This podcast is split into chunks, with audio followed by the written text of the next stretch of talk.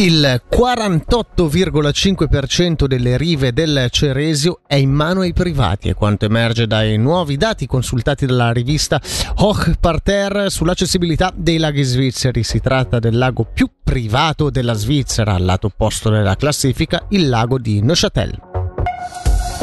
È stato inaugurato ufficialmente oggi il nuovo spazio di co-working all'interno del eh, Dagora Lifestyle Innovation Hub. Si tratta di oltre 2000 metri quadrati dedicati al settore lifestyle tech.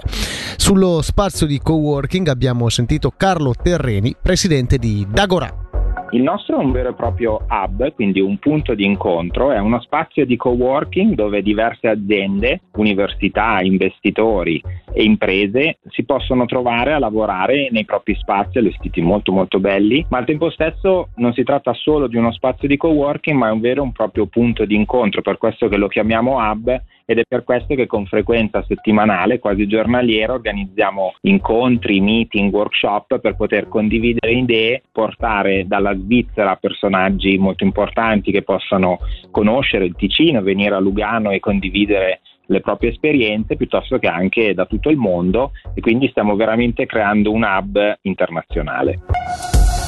Il 2023 è stato un anno di successo per eh, Pedibus, la campagna dell'Associazione Traffico e Ambiente, nella quale i bambini sono accompagnati a piedi sul percorso casa-scuola sotto la sorveglianza di adulti.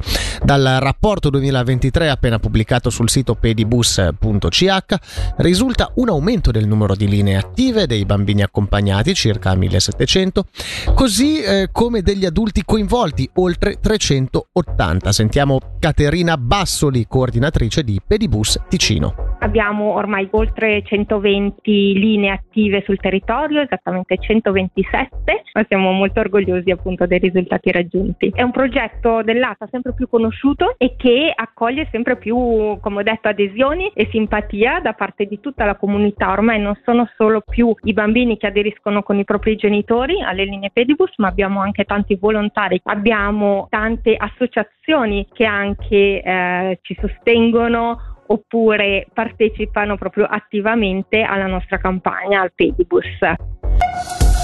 Un webinar sul cancro alla prostata organizzato dall'EOC si terrà questa sera 27 febbraio alle 18.30.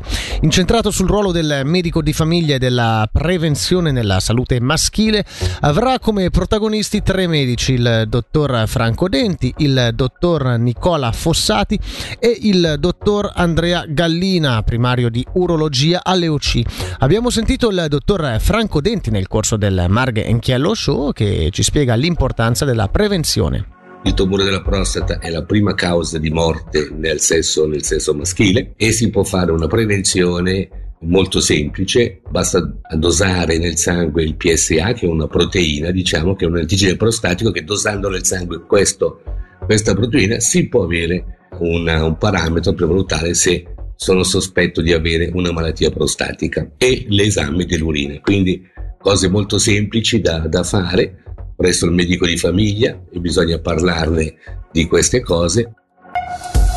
Per la meteo oggi coperto nebbioso con precipitazioni nuovamente più frequenti. Limite delle nevicate a 1000-1400 metri fino a 1700 nel sottoceneri. A basse quote temperatura massima 7 gradi.